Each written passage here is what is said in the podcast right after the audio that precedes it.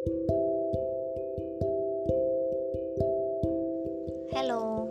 బాగున్నారా? ఈరోజు మీ బాటసారి ఒక కొత్త పోడ్కాస్ట్తో మీ ముందుకొచ్చింది.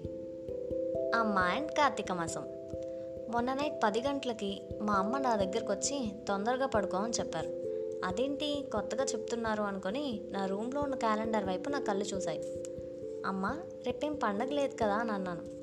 అప్పుడు మా అమ్మ రేపటి నుంచి కార్తీక మాసం అని చెప్పారు. వెంటనే అది విన్న నాకు నా గుండెల్లో వెయ్యి వైలను ఒకేసారి మోగినట్టు అనిపించింది. వై శివ వై అప్పుడే వచ్చేయాలా అని పడుకున్నా. కార్తీక మాసం వస్తే నీకేంటి అంత బాధ అనుకోకండి. నా కష్టాలన్నీ కలిపి రాస్తే కార్తీక దీపం సీరియల్ కన్నా పెద్దగా ఉంటుంది. కార్తీక మాసంలో మా అమ్మ చేసే ఉపవాసాలు చూస్తే సంవత్సరం మొత్తం ఫుడ్ కార్తీక మాసం ఉపవాసాల్లో వేస్ట్ అయిపోతుందని అనిపిస్తుంది. మా అమ్మ కామ్గా చేసుకోకుండా నన్ను కూడా మోటివేట్ చేస్తారు.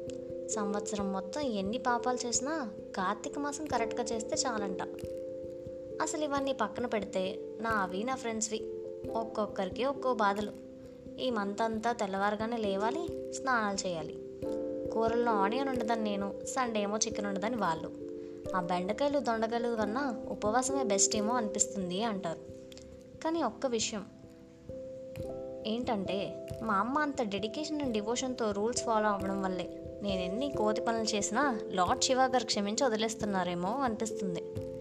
లేదంటే మనం చేసే పనులకి ఎప్పుడో? సో ఎవరు మీ మదర్స్ని తిట్టుకోవద్దు. ట్వెల్వ్ మంత్స్లో వన్ మంతే కాబట్టి హ్యాపీగా ఫాలో అయిపోదాం. సో అది మ్యాటర్.